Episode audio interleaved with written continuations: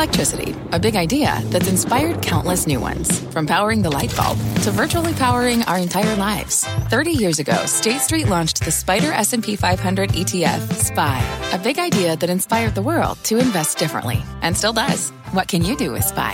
Before investing, consider the fund's investment objectives, risks, charges, and expenses. Visit ssga.com for a prospectus containing this and other information. Read it carefully before investing. SPY is subject to risks similar to those of stocks. All ETFs are subject to risk, including possible loss of principal. Alps Distributors, Inc. Distributor. I'm Melissa Lee, and this is Fast Money. Tonight's trader lineup Guy Adami, Tim Seymour, Steve Grasso, and Jeff Mills. We begin tonight with big news on Discovery. Shares dropping in the after hours on news from David Faber. He joins us now on the newsline. David, what's the latest? You know, Melissa, we had thought that all the sales related to the blowup of Archegos, of course, the family office, uh, had been completed. Uh, and we all know already the losses that have been taken by prime brokers, uh, led by Credit Suisse at what, some 4.7 billion, Nomura at 2 billion. What was something of a surprise, and frankly, as my understanding was a surprise to Discovery as well, which I think believed that all the sales of its stock had been completed also, was that late today, uh, after close, uh, it was made clear that CS had 22 million more uh, Discovery K shares and 19 of the A shares to sell. So it's a it's a pretty sizable amount. I mean, well over a billion dollars, what 1.4 billion dollars worth of stock, something like that. And again, something of a surprise, uh, given there had been an expectation that everything had already been liquidated, the losses had been already taken by CS. So some things unclear here in terms of whether this will in some way add to the loss or whether this is already incorporated in their estimates of what they would lose. But uh, again, shows that the reverberations from the blowup of that family office and the bizarre behavior of Mr. Hwang, who ran that firm, uh, given how large his stakes were in both Viacom and Discovery and other stocks, it's not yet over. Uh, mm-hmm. Perhaps it is now. That is the expectation, at least when it comes to Discovery. But that's what we've got, at least in terms of late in the day trading here. I mean, I think from the from the shareholder perspective, David, the problem is the word perhaps it's done because when they announced, when Credit Suisse announced that loss, there was a belief that they accounted for all the losses. And then, you know, Credit Suisse, April 5th, comes out and uh, sells blocks of VipShop, Farfetch, as well as Viacom, and now Discovery. Right. Um, and, and so right. the shoes just seem to keep dropping at this point. Yeah, uh, your your point's good. When when they did announce those big sales, remember the 34 million Viacom, mm-hmm. we all assumed, okay, that's it. That's cleaning up everything that's left. They had been waiting, and mistakenly so, of course, hoping perhaps there would be a bounce in the stock that they would be able to benefit from. That did not take place. Um, but given that Discovery was not part of that sale, and by the way, there's another company as well that's been sold today. IQ is the symbol. I'm not that familiar with it. Um, you guys may know it far better than I do. Uh, that also is being sold as part of again cleaning up what's ever left. We we expect now. I think at this point there is an expectation they're done. But to your point, Melissa, I guess you know given how opaque everything has been involving this situation, you can't be 100 percent certain. You got to wonder, you know, who who's the buyer on this side? I mean, if Credit Suisse comes calling and says we've got blocks of shares, who's saying, yeah, yeah, yeah hand them over here because we, we do believe that this is the end of it. Right. I mean, and listen, you know, now I would note that the relative performance of Discovery versus Viacom, both of which have been up at one point, what, over 100% for the year. Viacom at my last look was up something like 6 7% for the year. Discovery had been up as much as 34%. percent mm hmm So it did not suffer as much as Viacom in this violent sell-off as a result of the liquidation of what was at least a $10 billion fund, as we know on leverage. He owned, I mean, that's still to be told, but the percentage ownership that he had of these companies was truly remarkable. Uh, and we're still learning. Uh, and so that's kind of where things stand right now. All right, David, we appreciate you ca- calling in. David Faber on the newsline for us tonight. Um, IQ, by the way, is iQIYI, a Chinese company. Um, Tim, and certainly we've seen selling pressure. Yep. Um, we had mentioned VipShop, but also IQ. Uh, we've seen some pressure on Tencent Music in the past. What do you, what do you make of all of this?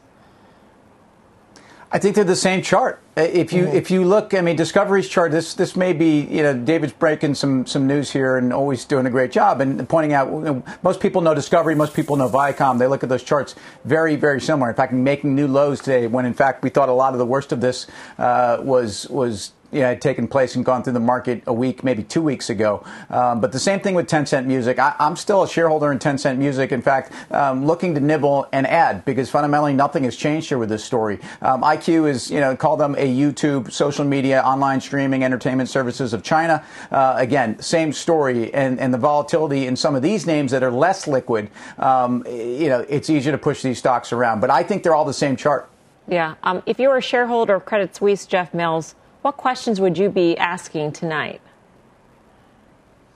Well, I mean, it, it's pretty clear that you want to know where where things stand in terms of, of the liquidation, and I don't know what answers you're going to get. I mean, quite frankly, I've been surprised at how well European banks in general have held up during all of this. If you look at credit default swaps, for example, um, you know, not a, a great deal of strain there. So I think that's interesting and telling, perhaps, for the entire entire macro environment. Um, but relative to the two stocks, I think I, I talked about this maybe when the news first broke, but we were sellers of Viacom at 55 on the way up. I think, you know, whether you're talking about Viacom or Discovery at, you know, 24, 25 times four, they were both too expensive. Um, I do think they look a little bit more interesting now at current valuations. Um, Viacom, perhaps more so, given it's just at its 200 day support. It looks to be holding there. Um, perhaps more to go in Discovery.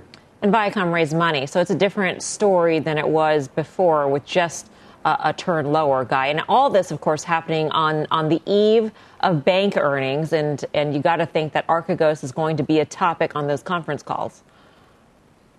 That'd be, that should be the first question that's asked. Mm-hmm. Forget about earnings. Earnings are going to be great. I think if you heard what Credit Suisse said last week, you know, what a $4.7 billion loss, but, you know, they only expect to lose. And, and my numbers might be off a little bit, so please don't at me. But, you know, $1.5 billion all in. So that suggests they had a remarkable quarter but for this. But the story, and I don't think we're suggesting stories these underlying stocks. The story is Credit Suisse, and they made a trading decision. Uh, David Faber alluded to it. You know, they prob they didn't just discover, no pun intended, they had 22 million shares or 19 million shares of Discovery Aid lying around. They made the decision, you know, the market's going to bounce and we're going to artfully yeah. get out of this. When that wasn't the case, they had to make a decision to do this. So it's more about you know the decision making at Credit Suisse, in my opinion, than it is about any of these individual names. Yeah, or the prowess of a Morgan Stanley, which managed to, to dump its exposure prior to all of the stocks going down. Grasso, what's your take on all of this? Well, to, to Guy's point, it really is that inside the uh, huddle chat where uh, when you work in an upstairs bank or when you work in one of these brokerage houses, when you see something sell off 50 or 60 percent, you're always thinking it's going to bounce, and you're always trying to play trader. Especially the fact when you have the losses that are on the table. But a Morgan Stanley who was ahead of the curve, it demands the questions all the way around. And I know we're all tired of saying that statement. What did you know? And when did you know it? So for for individuals who are trading, it's a trading show. I've been asked a bunch of times over the last uh, handful of days, when do you step in in a Viacom or Discovery? And when you see things off this dramatic uh, or dramatically, you want to step in. And I think we're very close to that level.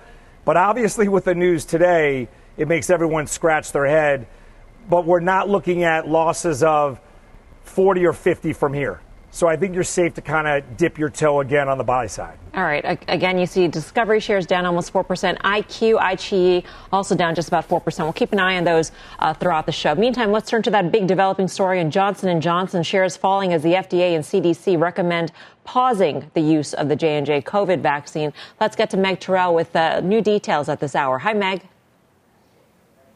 Hey, Melissa. So, what they have seen essentially are just six cases of this very rare but severe uh, form of blood clot uh, among people who have received the J&J vaccine.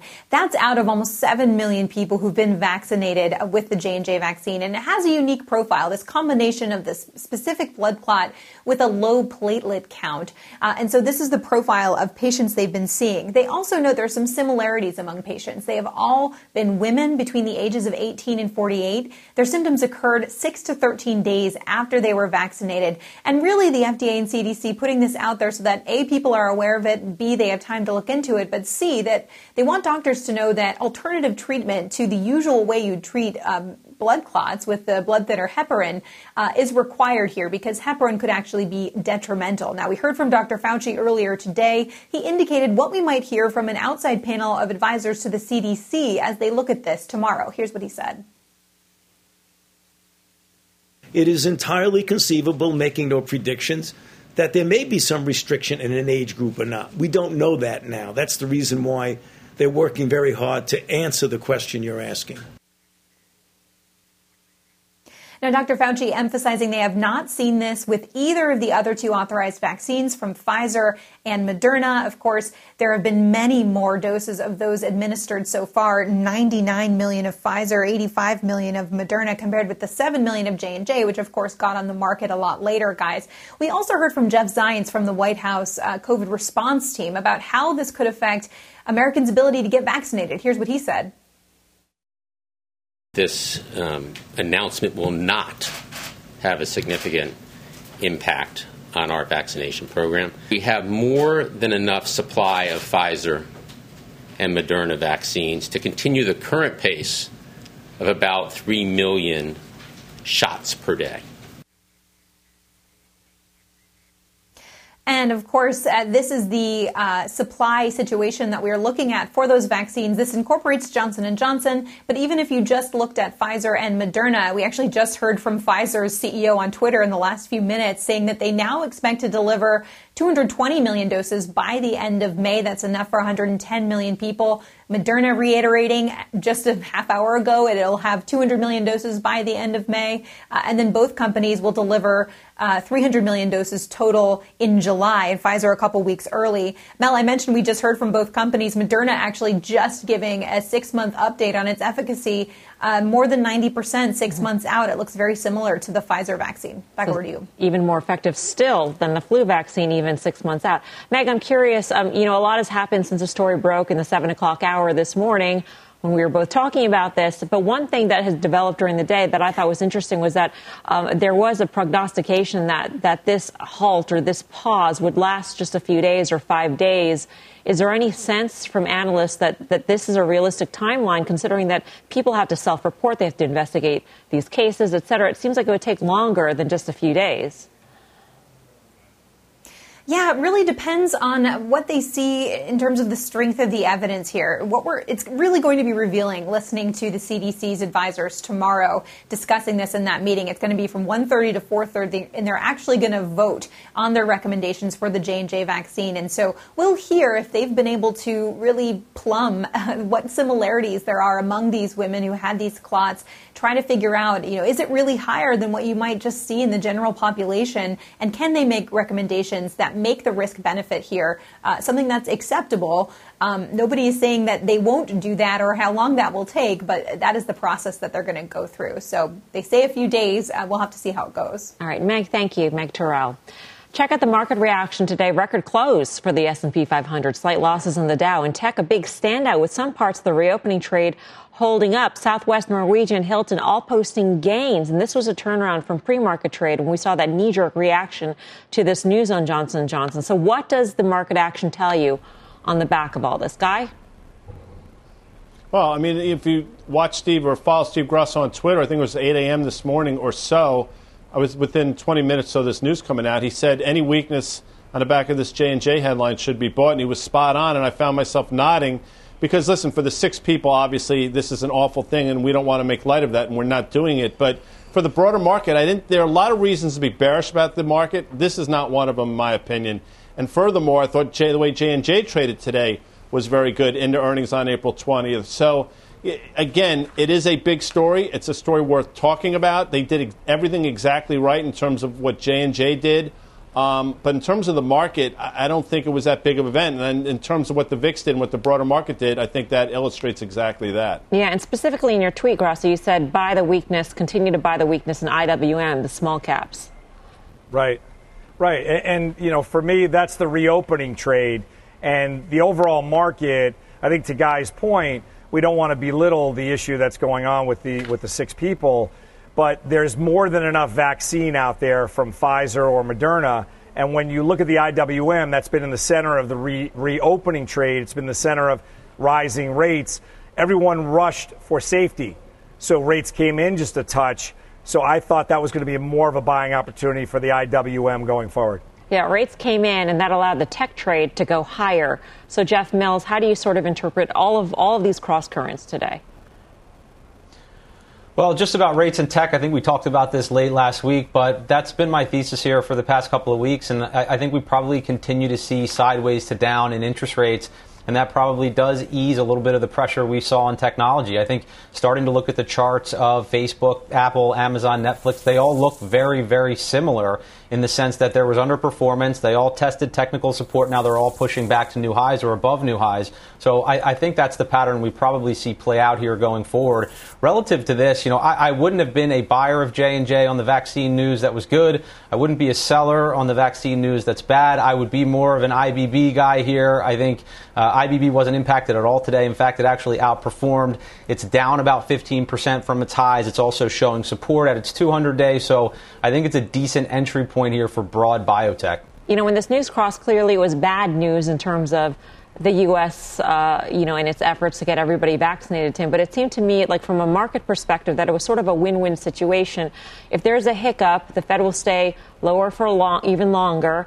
Um, rates will be tame, yeah. and that'll allow the tech trade to go higher and the broader markets to go higher. Either that, or it's no big deal. The rollout of the vaccine continues to be successful. The, the economy reopens, and off we go to the races the economy's reopening, and it's a question of how, how forcefully it's going to reopen. And, and, good news is I, actually, fortunately, good news right now uh, until it's bad news when it's too good and the Fed gets involved, if that makes sense. Uh, you had a half a point rally on the 10 year. Yields are back down to 161. And I mean, what, what does that number mean other than, you know, for, for Guy Adami, he thinks 161 is a, a street in the Bronx where there's a stadium.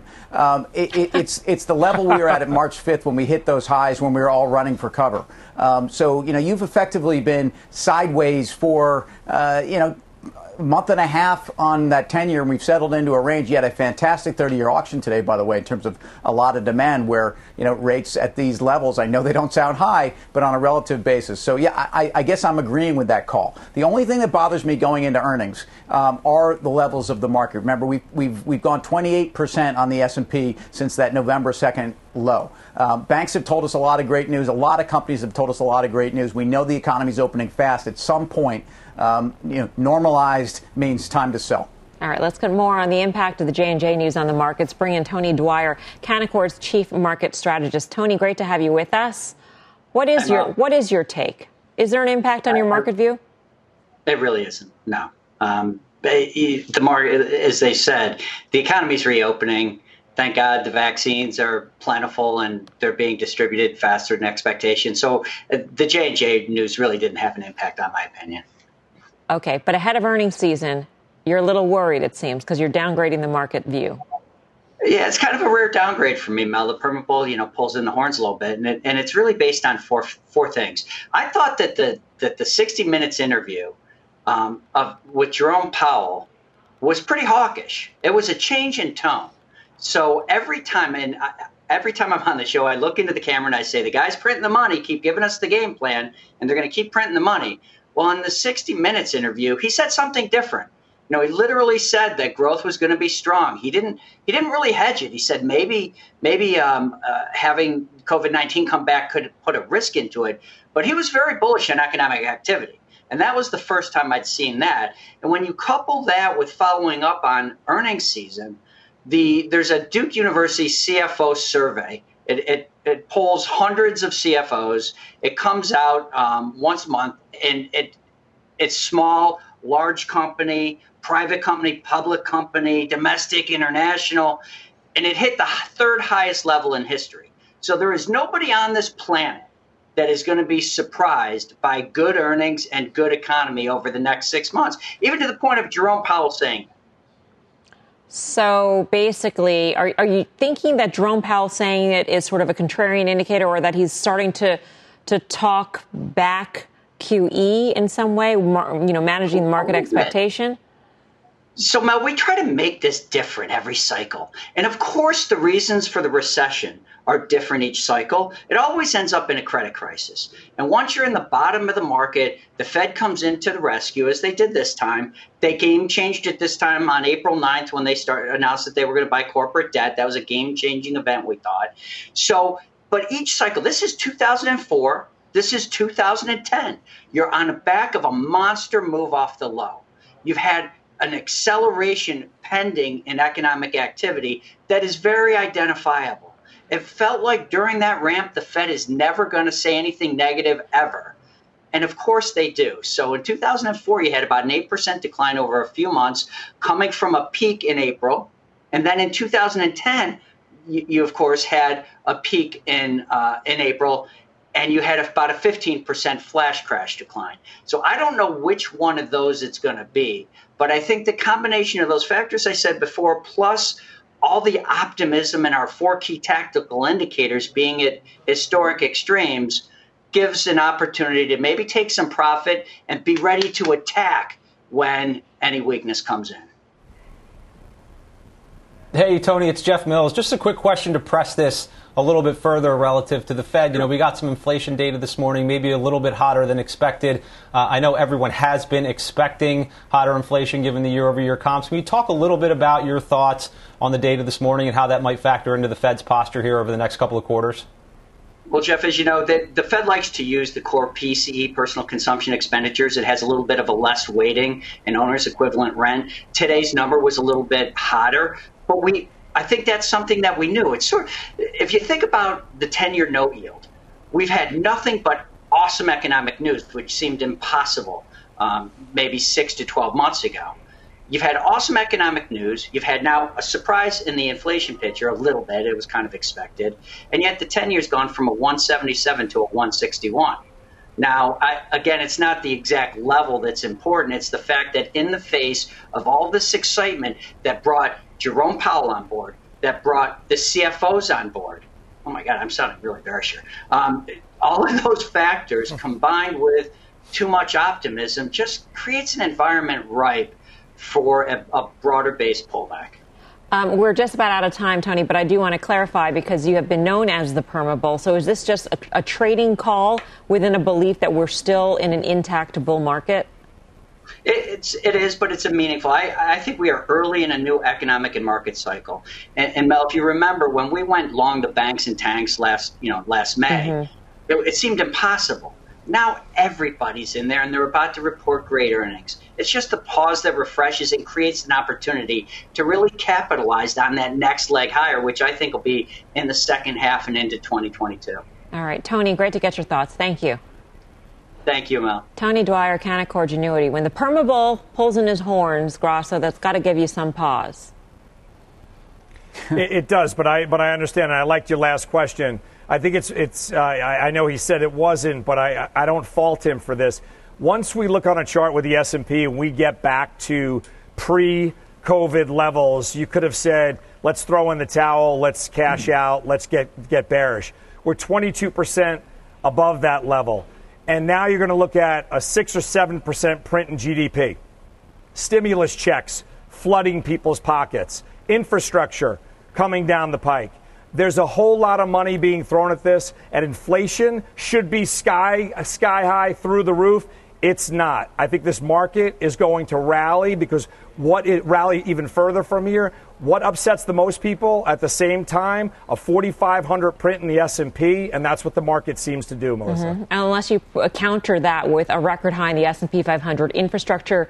Um, gets done, but at the cost of, you know, at the expense of corporate tax rates, which go higher, individual tax rates, which go higher. Guy Adami, there are a lot, you know, there are reasons on both sides of the ledger at this point.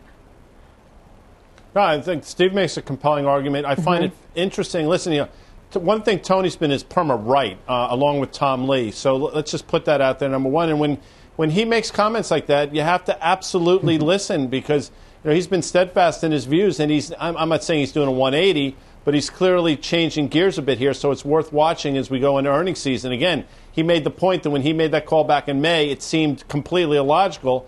The call he's making now seems similar in this environment. And quickly before we get out, a stadium was something they had in Pittsburgh, that's Three River Stadium. A sports cathedral is what they have on 161st Street in the Bronx. Just to correct Tim. Gotcha. Sorry. Amen. Amen. All right.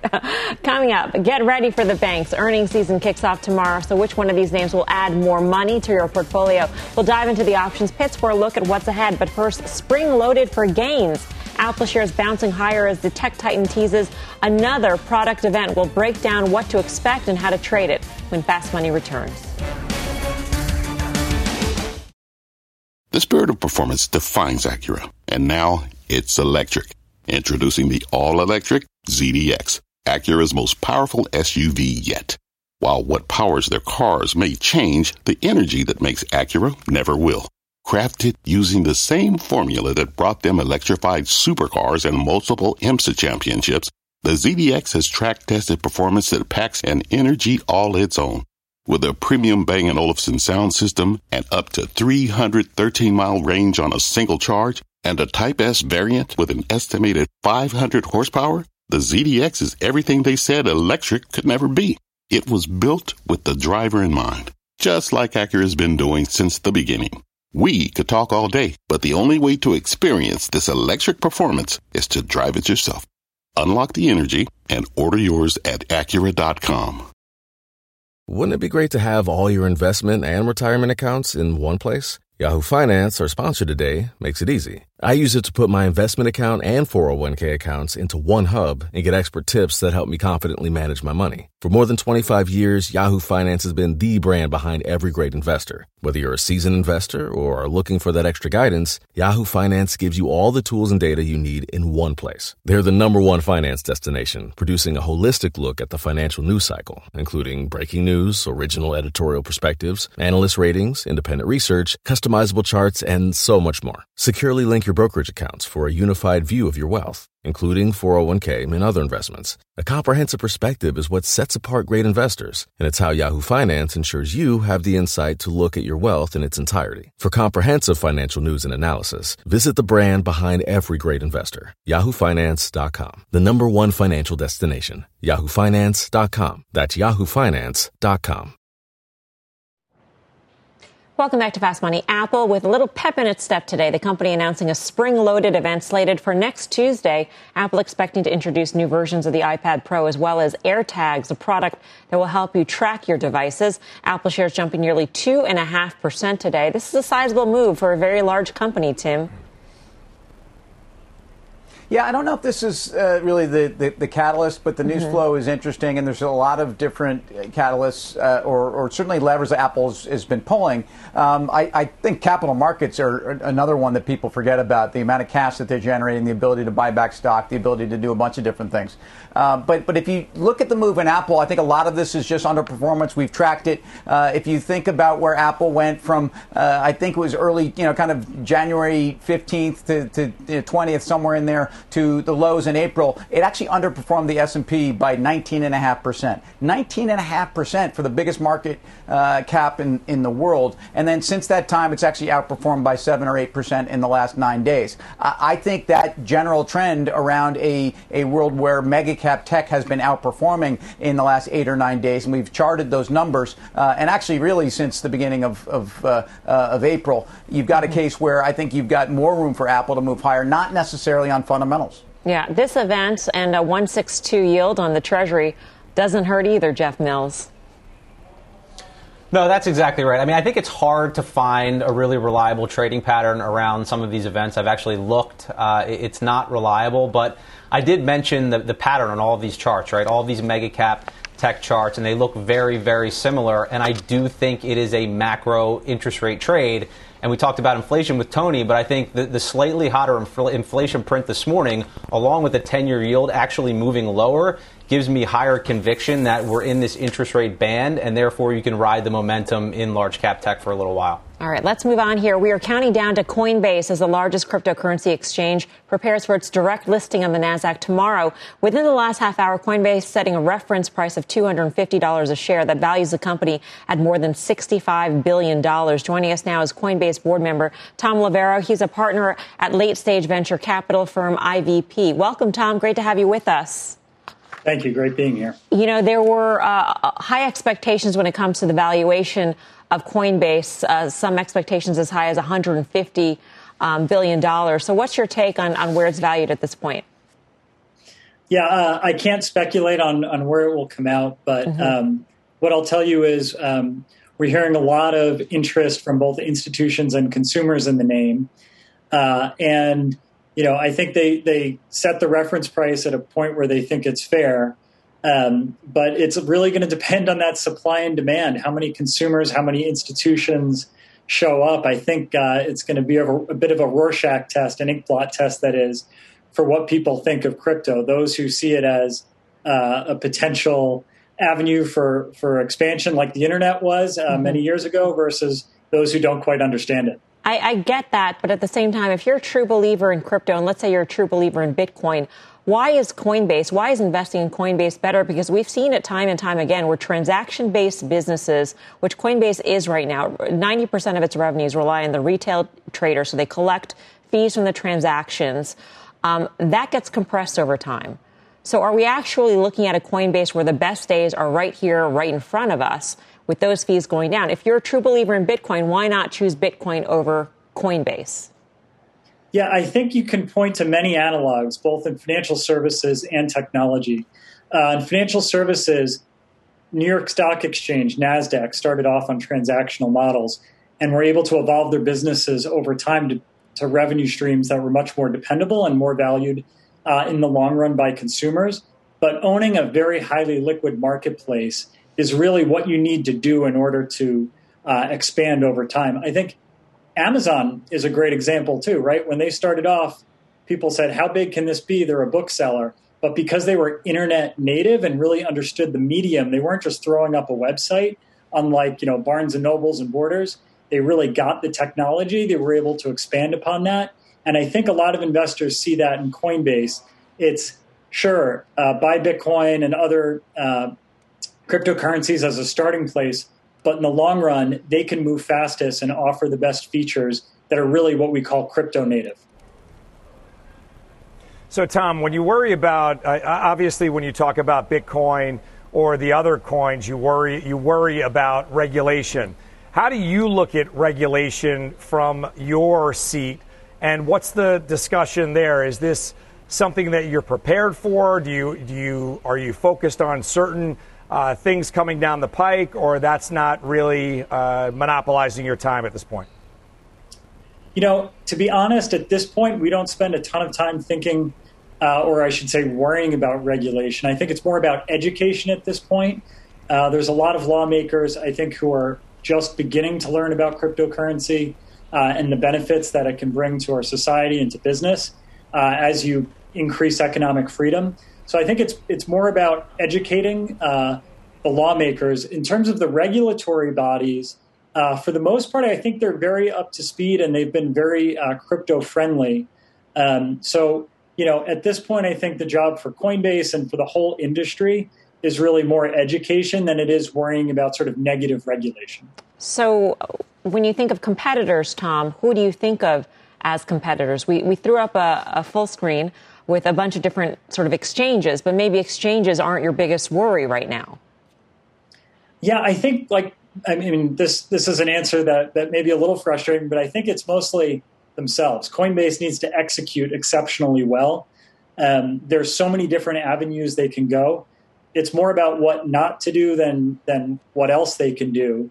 There's just so much opportunity in front of them. Honestly, I think it's more about them executing than you know defeating a, a, single competitor. If you if you think about the marketplace today for crypto, um, very few brokerages have even added the the most basic function of being able to say buy Bitcoin or Ethereum. Um, you know that if they can't do those basic things, you know when you get to more advanced uh, crypto abilities like staking, et cetera, you know they're, they're probably years off. So I think as far as the direct competition goes, that's not really what Coinbase uh, keeps Coinbase up at night.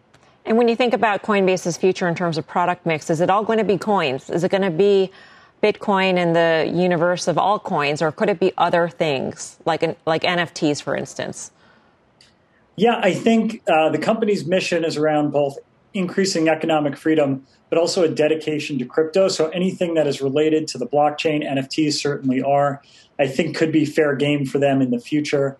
Um, the company's product suite today is much more expansive than it was. It's all about utilizing crypto. So if it's a way you can utilize crypto, I think that's well within the company's future mission. Tom, great to get your thoughts. Thank you so much for joining us. Thank you. Tom Loverro, a Coinbase board member. Guy Adami, what do you make of this? Because I, I do think that they're separate uh, things. You can be a believer in Bitcoin, you can be a believer in crypto, and not necessarily be a believer in the exchange. I think that's fair. I think that's absolutely fair. I think you asked all the right questions. His point about you know, really the risk is, is an operational risk and them just doing the right things. Mm. I'll tell you, though, the $100 billion that the market's talking about in terms of final valuation after it begins trading, I mean, Goldman Sachs has a $111 billion market cap. Just to put things in perspective, so it really comes down to, you know, how much of, how ahead of your skis do you want to get in this space? Obviously, they're in the right place at the right time. A lot of people have said that maybe we'll see, see a short term top in crypto on the back of this.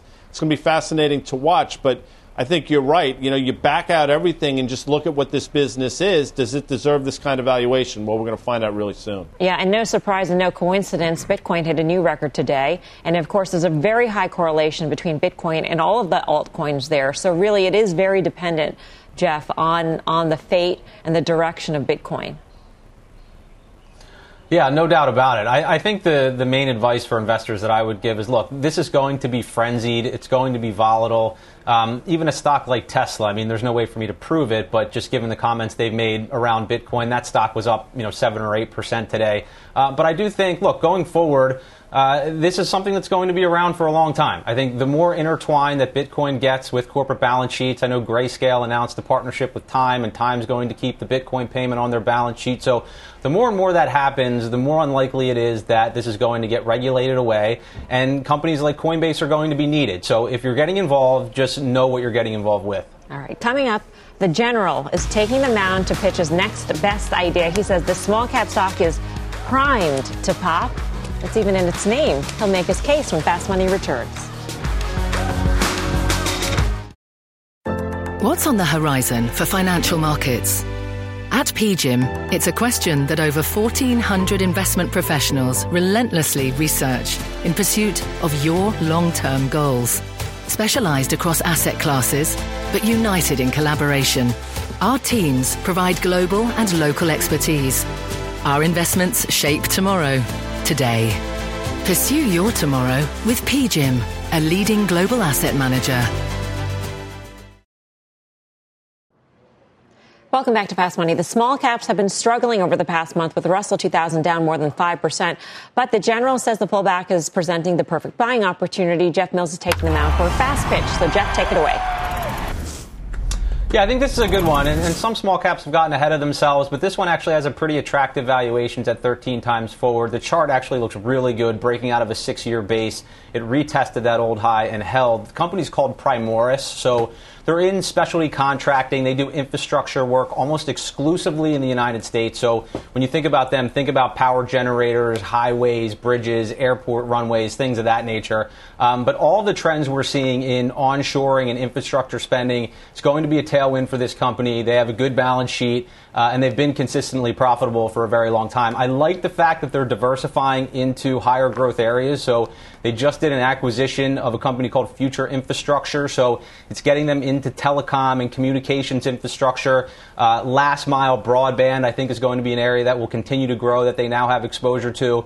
And, and finally, if you look at their pipeline business, maybe an obvious headwind, just given the regulatory environment that we're going into. I think that, that that's sort of common sense. But they are rapidly diversifying into renewables, solar. That business has grown about six times since 2019. So I think given all of that, this is a nice small cap name with a good valuation that I think has, has some nice headwinds given the macro environment. All right, Tim's got a question for you.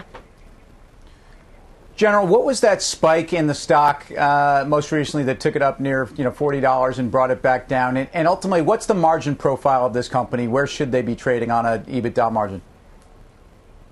Yeah, so that was right around the secondary. So I don't know exactly what the catalyst was, but we bought it on the pullback that was around Um, I think that that $35 level, but the, the, margins are actually a little bit thin. So that's something to consider here. Um, but I do like the idea that the company's been consistently profitable, even dating back to before the financial crisis. So I think the margins are stable enough and their business is stable enough to offset that sort of profitability profile. Um, and I also think that if you if you listen to the company on conference calls, they're looking at being a little bit more selective with some of their contracts to try to help with that margin profile. All right, no more questions. It is time now to vote. So, are you buying Jeff's pitch on Primoris? Guy Adami, what do you say? Mel, can you read my smart Let's board, see if please? I can read me? it can today. Um, Marshall Eisenhower, Bradley MacArthur. What do all those names have in common? If you don't know, just say I don't know. I don't know. Quickly. They're all five star General. generals, and that was a five star power pitch from our General okay. Mills. Um, $35 was where they priced the secondary. On a close above 35 you buy it in earnings in May. I was thinking, like, are they all airports? Like, what, what you know, infrastructure related? Anyway, Tim.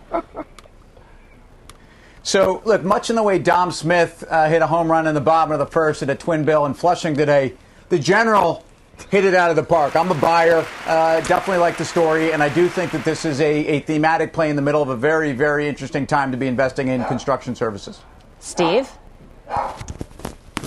I'm going to go with the general. I'm going to I'm going to give him another wow. buy here, and the top, top top ten clients account for 50% of the revenues, and these top 10 clients are very deep pocketed, thick bulky accounts. I like the fact that the number one revenue generator is the utilities segment that works up or down on the interest rate scale. So I go with a buy for the general. All right, clean sweep for Jeff. The traders have spoken. It is now your turn. So are you buying the general's pitch on Primoris?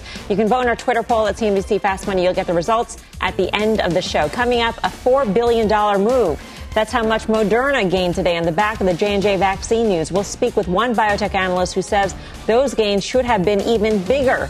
And later, we're gearing up for big bank earnings. They kick off tomorrow morning. We'll break down the key names that need to be on your watch list. Stick with us. Fast Money will be back right after this.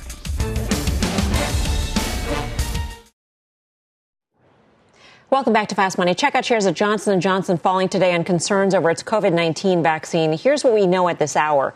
The FDA and CDC recommending a temporary pause in the J&J vaccine out of an abundance of caution after six women in the U.S. developed a rare blood clotting disorder that left one woman dead and another in critical condition. Nearly 7 million doses have been administered here in the U.S.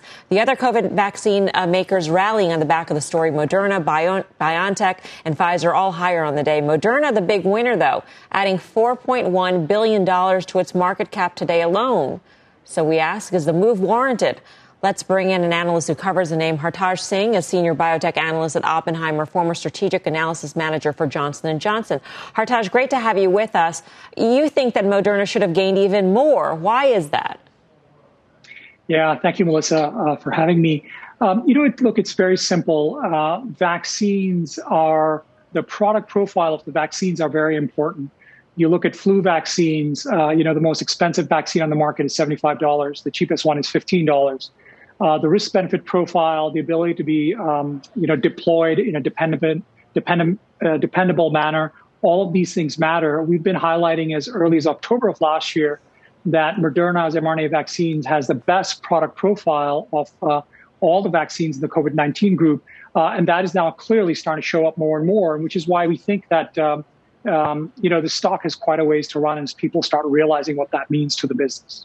So, in terms of, of your sort of calculating on the back of an envelope, you know, a $4 billion gain to Moderna should be even greater. Can you do the math for, I mean, is it just if we took 9 million Johnson and Johnson vaccine times it by two because there's two Moderna doses, and you added that to Moderna's. I mean, is that part of the calculation? Is it that it's going to gain market share even over Pfizer because of its safety profile, and now this latest data that even after six months, it's more than 90% effective still? Yeah, no, no, it's it's a really good question, right? So. I don't think it's necessarily. Um, I, I think that is part of the equation, Melissa. I think what is more important is that, you know, part of what I would call, um, you know, the reason to not own Moderna or maybe a bear thesis was that, you know, J&J and AstraZeneca would put downward pressure on the pricing of Moderna's vaccines, which are still among the most expensive in the pandemic setting, uh, and then would take market share. So AstraZeneca probably might not be approved in the United States, you know, according to Dr. Fauci.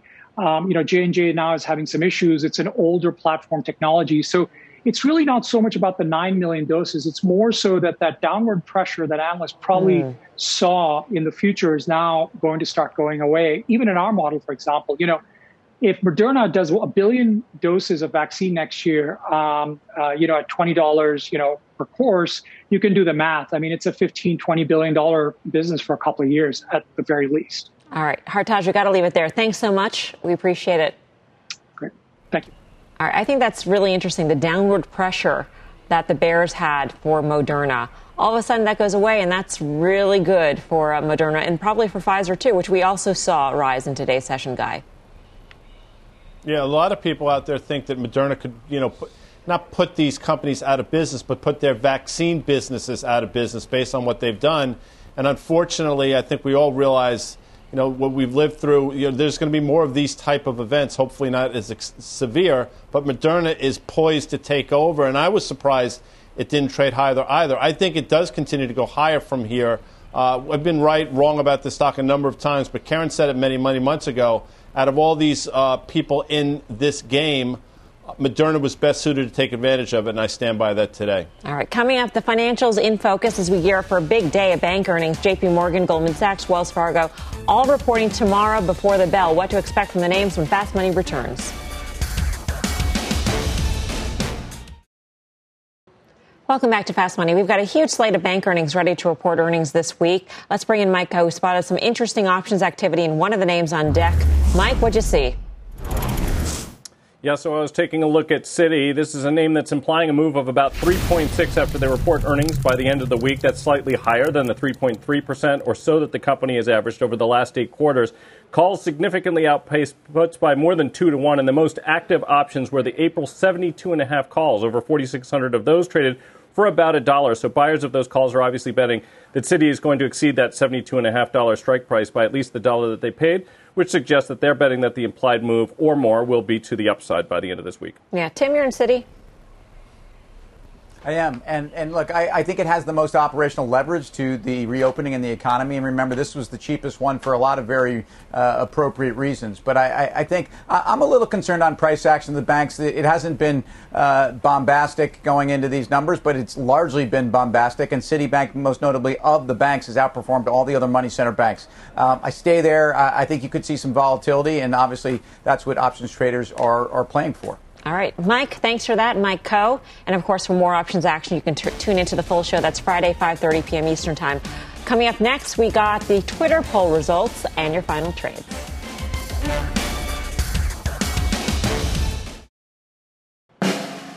Welcome back to Fast Money. Time to find out if the Twitterverse was primed on Jeff's pitch on Primoris. And by the slimmest of the margins, you were close, Jeff.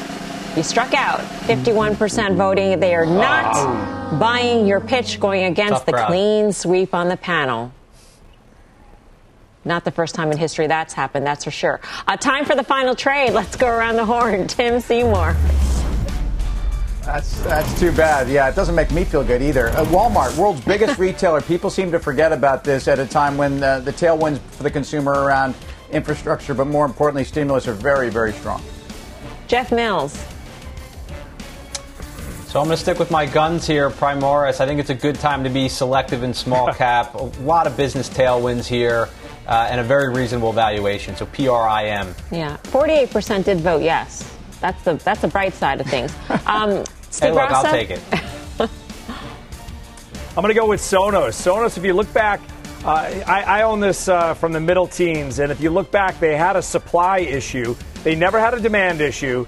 People wanted their products, they just couldn't get enough of their product to the consumer. Now they handle that supply issue, Melissa, and I know you're not supposed to be buying a stock for M&A or potential M&A, but this would really make a nice add- add-on for Apple, Google, or Amazon. The chart to me looks like it wants to scream to 50 bucks. Earnings come out first week of May. Watch this one.